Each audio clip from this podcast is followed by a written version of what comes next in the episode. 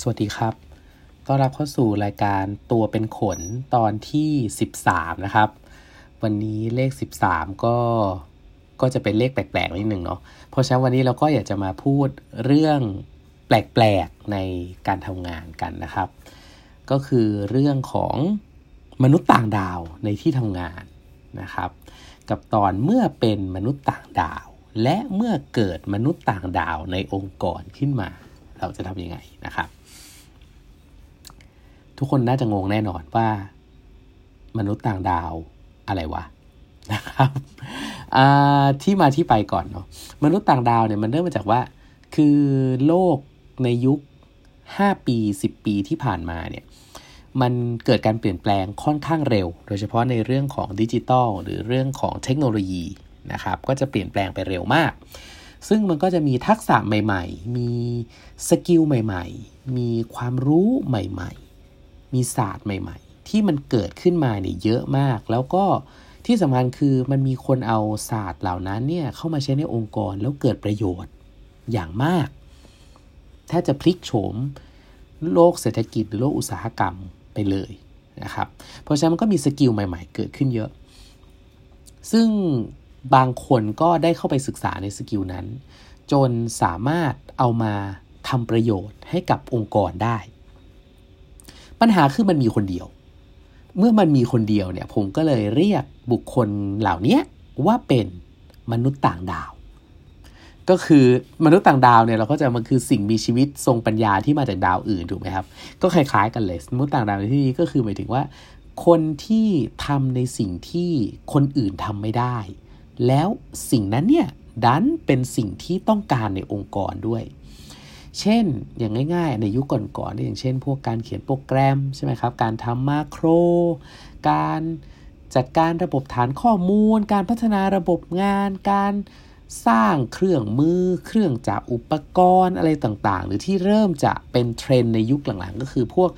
คนที่มี Data Science Skill หรือ Data Mining Skill ติดตัว หรือไปศึกษามาจนเริ่มทำสิ่งเหล่านี้เป็น สังเกตว่าสกิลเหล่านี้มันเป็นมันเป็นสิ่งที่ มันเหมือนมีกำแพงบางๆ แต่พอข้ามไปได้แล้วเนี่ยมันมันแทบจะเปลี่ยนวิธีคิดวิธีทำงานของคนคนนั้น แล้วก็ผลงานมันก็เปลี่ยนไปแบบหน้ามือเป็นหลังมือถูกไหมครับ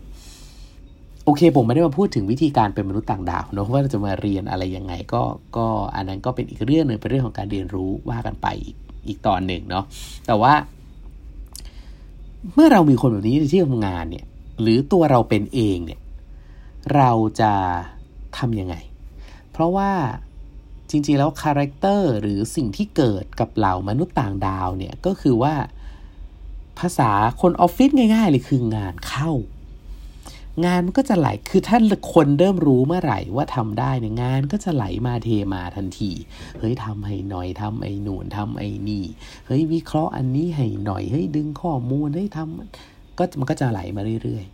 ๆแล้วเราจะบริหารจัดการมันยังไง รวมถึง คนที่เป็นหัวหน้าของมนุษย์ต่างดาวเหล่านี้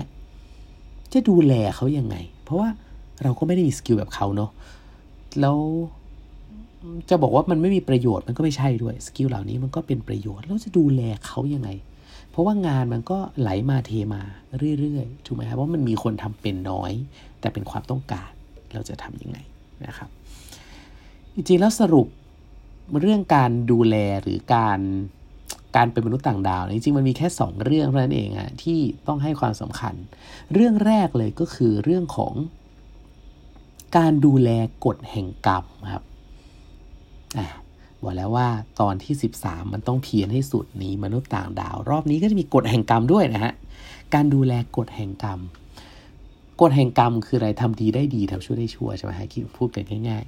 ๆ ซึ่งตัวที่อยากให้โฟกัสเลยก็คือเรื่องของ ทำดีได้ดี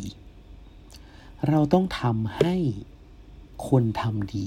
ได้ดีให้ได้ มันเป็นยังไง ถ้าเรามองถึงการทำงานเนาะพนักงานเราก็ทำงานตามตามสั่งตาม request อะไรที่เข้ามาก็ว่ากันไปถูกไหมฮะแต่ว่าเมื่อมันเป็นงานแบบงานมนุษย์ต่างดาวเนี่ย มันเป็นงานที่มีความพิเศษ คุณจะดูแลงานพิเศษแบบงานธรรมดาไม่ได้นะครับ อันนี้บอกเลยว่าไม่สามารถทำได้ คือถ้าเกิดว่าเป็นงานที่ทดแทนได้ปกติเนี่ย คุณก็ดูแลตามปกติทั่วไป แต่พอเป็นงานพิเศษที่ต้องเป็นคนนี้เท่านั้นเนี่ยต้องเป็นคนที่มี skill เรื่องนี้ skill แบบนี้ต้องเป็นคนคนนี้เท่านั้นเนี่ย แล้วคุณดูแลแบบการทำงานปกติเนี่ยนี่ถือว่าเป็นความผิดพลาดมหันต์ คำว่าการดูแลแบบทำงานปกติหมายถึงยังไงอะหมายถึงว่าเช่นก็คือเออทำเสร็จก็เสร็จ follow ตามแผนอ้าวมีงานเข้ามาก็ต้องจัดเอาก็ทำไปทำทำทำทำให้เสร็จเสร็จก็โอเคจบ อันนี้เคยดูแลแบบปกติ แต่ถ้าดูแลแบบพิเศษเนี่ยก็คือมีการตอบแทนแบบพิเศษเข้ามา เพื่อให้เขารู้ว่างานนี้ไม่ใช่งานปกติ และที่คุณทำอยู่มีความพิเศษ ซึ่งการตอบแทนเนี่ยครับมันก็แยกได้เป็น 2 หมวดหลักๆ หมวดที่เป็นทางการ กับหมวดที่ไม่เป็นทางการนะครับหมวดเป็นทางการผมว่าทุกคนเข้าใจแล้วบอกว่าหมวดเป็นทางการคืออะไรขึ้นเงินเดือน ปรับตำแหน่งโปรโมทอะไรก็ว่าไปที่มันเป็นทางการตาม regulation ตาม benefit ของพนักงาน แต่สิ่งที่คนโฟกัสคือเรื่องการตอบแทนแบบไม่เป็นทางการครับ เช่นคำชม การชื่นชม การยอมรับ การให้โอกาส ไม่ว่าจะเป็นทั้งโอกาสการศึกษาเพิ่มเติม โอกาสได้ไปเห็นโลก โอกาสได้เปลี่ยนแปลงได้อะไรอย่างเงี้ยครับ คือคือ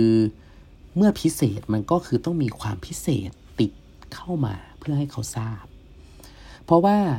คนเหล่านี้เนี่ยถ้าเราดูแลเขาเหมือนปกติเนี่ยเขาจะรู้สึกว่าเขาผิดปกติ เพราะว่าเขาทำงานหนัก เขาทำงานยากกว่าคนอื่น เพราะ เพราะมันถูกพูดแล้วว่าเขาทำได้อยู่คนเดียว แต่ทำไมการดูแลของเขาเป็นแบบปกติ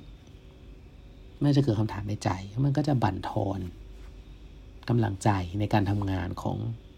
ของคนที่เก่งด้วยนะฮะถ้าพูดกันตามตรงคือ คนที่มีทักษะที่คนอื่นไม่มี แล้วมันเป็นประโยชน์กับองค์กร แต่ว่าเรากลับเรากลับ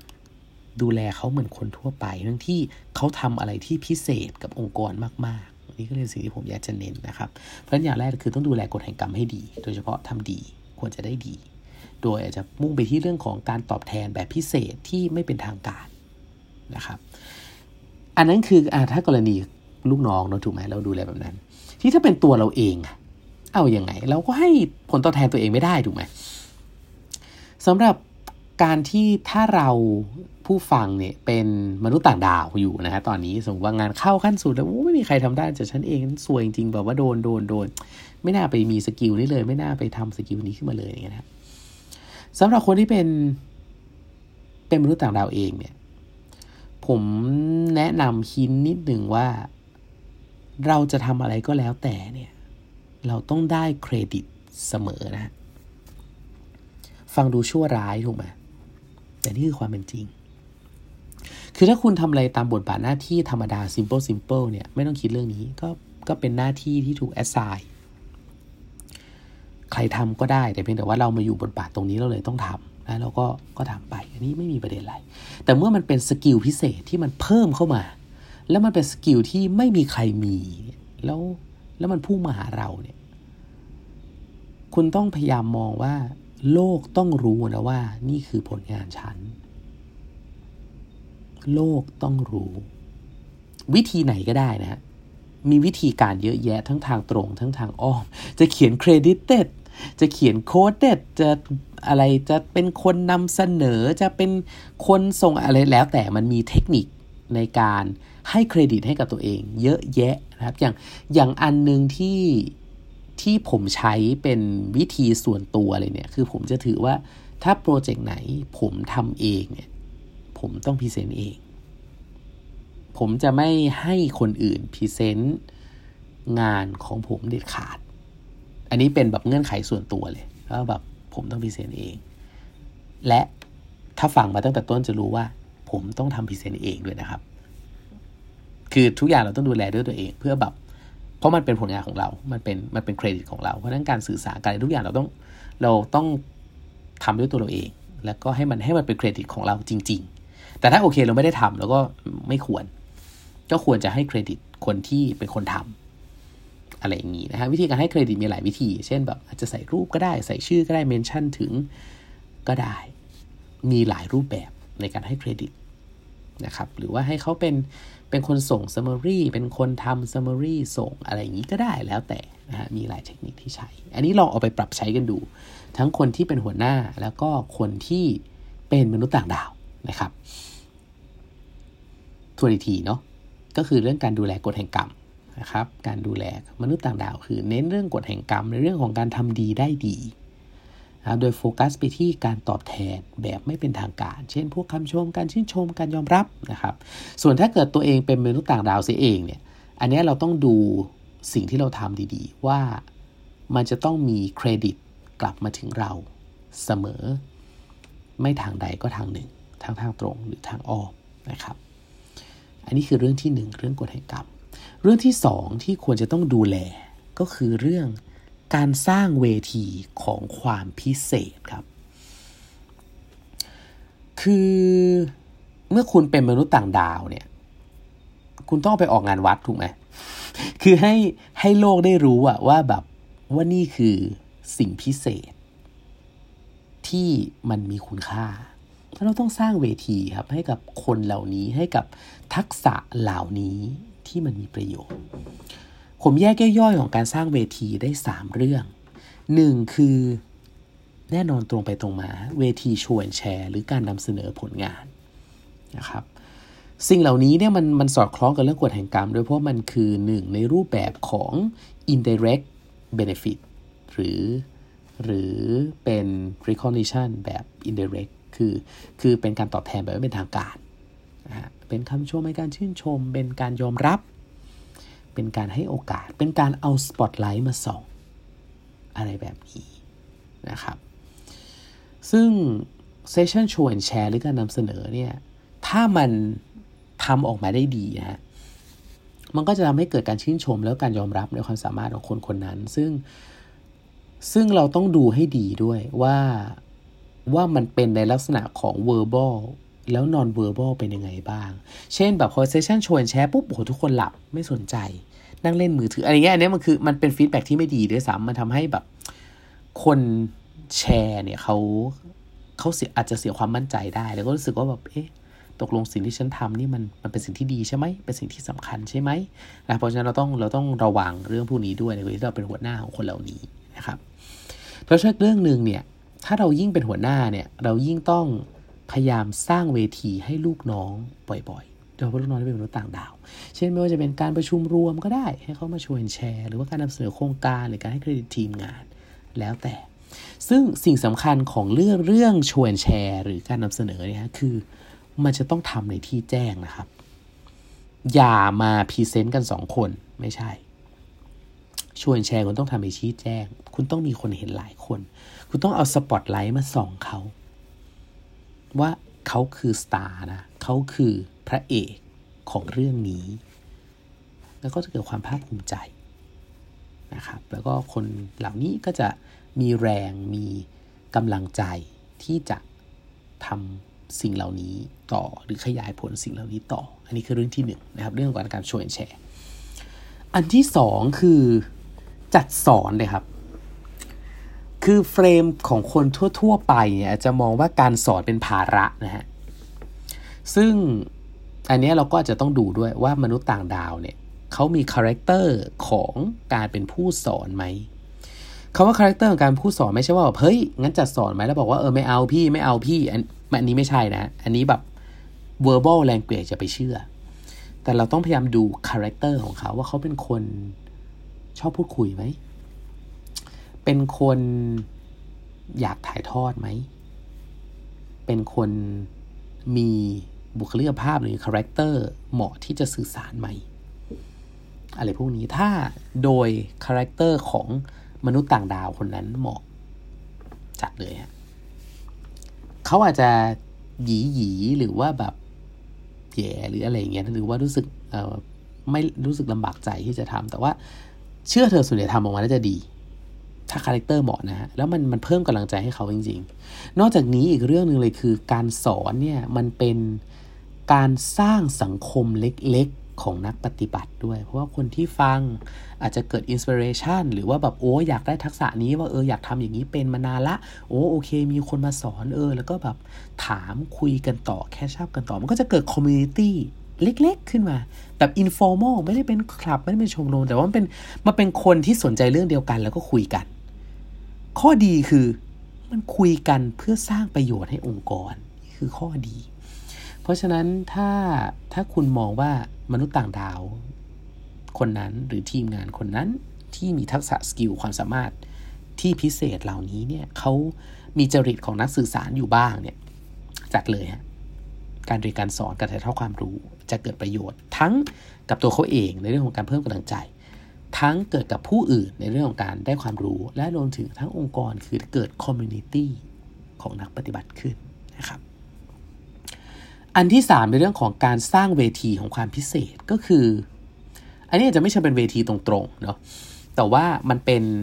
มันเป็นสิ่งที่เราจะต้องดูแลกับคนพิเศษเหล่านี้ก็คือเรื่องของการเอาใจใส่ ฟังดูเรื่องมากนะมนุษย์ต่างดาว ต้องดูแลกฎแห่งกรรมมันต้องมีเวที มันยังจะต้องดูแลเอาใจใส่ เพราะว่าอะไรเพราะว่า ถ้าเขารู้ตัวว่าเขาพิเศษ ซึ่งจริงๆเขารู้ตัวอยู่แล้วนะ เพราะว่างานมันไหลมาที่เขา แล้วมันไปหาคนอื่นไม่ได้เขาก็รู้แล้วเขาพิเศษ โอกาสที่เขาจะออกมันเพิ่มนะฮะถ้าเราดูแลไม่ดี เขาพร้อมไป เพราะว่าเขารู้ว่า skill นี้เป็นที่ต้องการ เขาก็สามารถไปขาย skill นี้กับที่อื่นได้ ซึ่งอันนี้คือคือความเสี่ยงที่คนเป็นหัวหน้าและองค์กรจะต้องดูแล แต่ไม่ใช่บอกว่าเราบอกหูยถ้าเสี่ยงแบบนี้นะงั้นงั้นกูห้ามพนักงานเรียนรู้เลยเลยห้ามสร้างเลยคือคือองค์กรมันอยู่อย่างนั้นไม่ได้อยู่แล้วถูกไหมฮะ เพราะฉะนั้นมันมันจำเป็นที่จะต้องไปข้างหน้า มันเป็นที่จะต้องส่งคนไปเรียนรู้ทักษะใหม่ๆ มากมายที่เกิดขึ้นนะครับ เพราะฉะนั้นการดูแลใจใส่คนแบบนี้ เอาเองทำยังไงหนึ่งเลยคือต้องถามกันเป็นเป็นระยะระยะ ว่าเป็นยังไงบ้าง โดยเฉพาะเรื่องของ workload ถ้ายังไม่สามารถกระจาย knowledge อันนี้ออกไปได้เนี่ย workload มันวิ่งเข้าแน่นอน เราจะดูแลเขายังไง เมื่อเรารู้ว่าเขามี workload เยอะ สิ่งสำคัญขั้นต่อมาคือเราจะต้องใส่ใจในการฟัง และใส่ใจในการแก้ปัญหา หรือผมเรียกว่าจริงใจในการแก้ปัญหา ส่วนในคนพวกนี้ปัญหาไม่มีอะไรไม่ไม่ค่อยมีหลายอย่างหรอกครับ เวลาไม่พอบ้างละงานเยอะบ้างละทำไม่ทัน สังเกต indicator indicator ได้หลายอย่างคำถามคือเราทำไง ถ้าเราเป็นหัวหน้านี่กรณีหัวหน้านะฮะเราจะทำยังไง ฟังเข้าใจแล้วไม่ทำอะไร เพราะเขาต้องทำหรือเปล่า ซึ่งถ้าตัดสินใจแบบนั้นเนี่ยเรียกว่าพลาดอย่างรุนแรง เพราะว่าเรา เราต้องอย่าลืมว่าคนพวกนี้เขาไม่โง่นะฮะเขาไม่โง่นะเมื่อถ้าเขาอ้าปากขอความช่วยเหลือแล้วไม่มีรีสปอนส์เนี่ยเขาเรียนรู้นะว่ามันไม่เกิดประโยชน์ เมื่อไม่เกิดประโยชน์แล้ว เมื่อมันเกิดซ้ำซ้ำซ้ำไปเรื่อย ๆ เนี่ยโมรัลหรือว่า มันก็จะเหมือน discredit หัวหน้าเป็นในตัวเขาแบบเออหัวหน้าช่วยอะไรเราไม่ได้ หัวหน้าไม่สามารถช่วยเราแก้ปัญหาได้และดูเหมือนจะไม่ได้พยายามช่วยอะไรด้วย ยังบอกว่าการแก้ปัญหาให้กับทีมงานเนี่ยสำเร็จไม่สำเร็จเรื่องหนึ่ง แต่ว่าจริงใจกับการแก้ปัญหาแค่ไหน ช่วยเขาคิดไหม ลงมืออะไรบ้างหรือเปล่า อันนี้จะแสดงออกถึงความจริงใจในการแก้ปัญหา ซึ่งมันมันเป็นหนึ่งใน moment of truth ที่เราต้องระวัง เมื่อลูกน้องขอความช่วยเหลือ เราต้องระวัง ต้องจริงใจกับการแก้ปัญหา และจริงใจกับการฟังปัญหาของเขานะครับ อันนี้เป็นเรื่องที่ต้องระวังทวนอีกทีนะฮะสำหรับเรื่องของการสร้างเวทีความพิเศษเนาะหนึ่งเลยคืออ่าโอเคเวทีชวนแชร์ และการนำเสนองานนะครับ แต่ว่าก็ต้องสร้างเวทีที่เป็นที่แจ้งนะ ให้เกิดการชื่นชมการยอมรับมากขึ้น ก็จะเพิ่มกำลังใจให้กับคนที่มีทักษะพิเศษ 2 คือการจัดการเรียนการสอน หรือว่า session การถ่ายทอดความรู้ที่เป็นแบบ knowledge transfer จริง ๆ อะไรเงี้ยนะครับ ซึ่งอันนี้เนี่ยจะต้องดู character ของ ผู้มีทักษะพิเศษเหล่านั้นด้วยว่าสามารถถ่ายทอดได้ไหม มีความชอบเป็นทุนอยู่บ้างหรือเปล่านะครับ เพราะว่าการเรียนการสอนถ้าจัดขึ้นมาได้เนี่ยมันจะดีมาก เพราะนอกจากจะได้กำลังใจ ได้คนที่ทำเป็นเพิ่มแล้ว มันได้สร้างกลุ่มคนของนักปฏิบัติ สร้างสังคมเล็กๆ ขึ้นมาในองค์กรที่มันจะทำให้เจริญก้าวหน้าต่อไปได้นะครับ แล้วก็สุดท้ายคือเรื่องของการ สอบถามการช่วยเหลือแล้วก็การใส่ใจในการแก้ปัญหา ที่พนักงานเหล่านั้นเนี่ยอาจจะติดอยู่ไม่ว่าจะเป็นเรื่องงานเยอะเรื่องการจัดคิวงานการจัดเวลาอะไรก็แล้วแต่ เพราะว่าเมื่อลูกน้องเข้ามาปรึกษาหรือชี้หรือแจ้งปัญหาขอความช่วยเหลือเนี่ยอันนี้มันเป็น moment of truth อันหนึ่งที่หัวหน้าจะต้อง take action บางอย่าง อย่างน้อยที่สุด เพื่อเขาเห็นว่าเราจริงใจและเราใส่ใจกับเขา นะครับ สุดท้ายนี้ผมก็อยากจะฝากว่าโลกยุคนี้เนี่ยมันหมุนเร็วมาก มันมีทักษะมีอะไรใหม่ ๆ เกิดขึ้นมาเต็มไปหมด คนที่เป็นหัวหน้าหรือเป็นผู้นำจะผู้นำหน่วยงาน ผู้นำทีมหรือผู้นำองค์กรเนี่ยจำเป็นที่จะต้องวางกลยุทธ์ในการพัฒนาคนให้หลากหลาย ไม่ใช่พัฒนาไปทิศเดียวนะพัฒนาให้หลากหลายมีหลายทักษะหลายสกิลหลายรูปแบบที่เป็นประโยชน์กับองค์กรอยู่ในทีมงาน เพราะมันเท่ากับว่าเราสร้างทักษะที่หลากหลายให้องค์กรไปด้วย นอกจากนี้เรายังต้องดูแลทีมงาน ให้เขามีจุดเด่นที่ไม่เหมือนใคร และพยายามหาช่วงเวลา ที่จะทำให้ไฟสปอตไลท์เนี่ย มันส่องไปที่ทีมงานเราแต่ละคน ในแต่ละทักษะ ให้ครบทุกคน เพราะว่าเราทุกคนแม้จะทำงานเพื่อเงินเดือนก็ตาม แต่จริงแล้วทุกๆคนก็อยากให้สักวันหนึ่ง สปอตไลท์มาส่องที่ตัวเขาเหมือนกัน ขอบคุณที่ติดตามฟังตัวเป็นคนครับ ขอบคุณครับ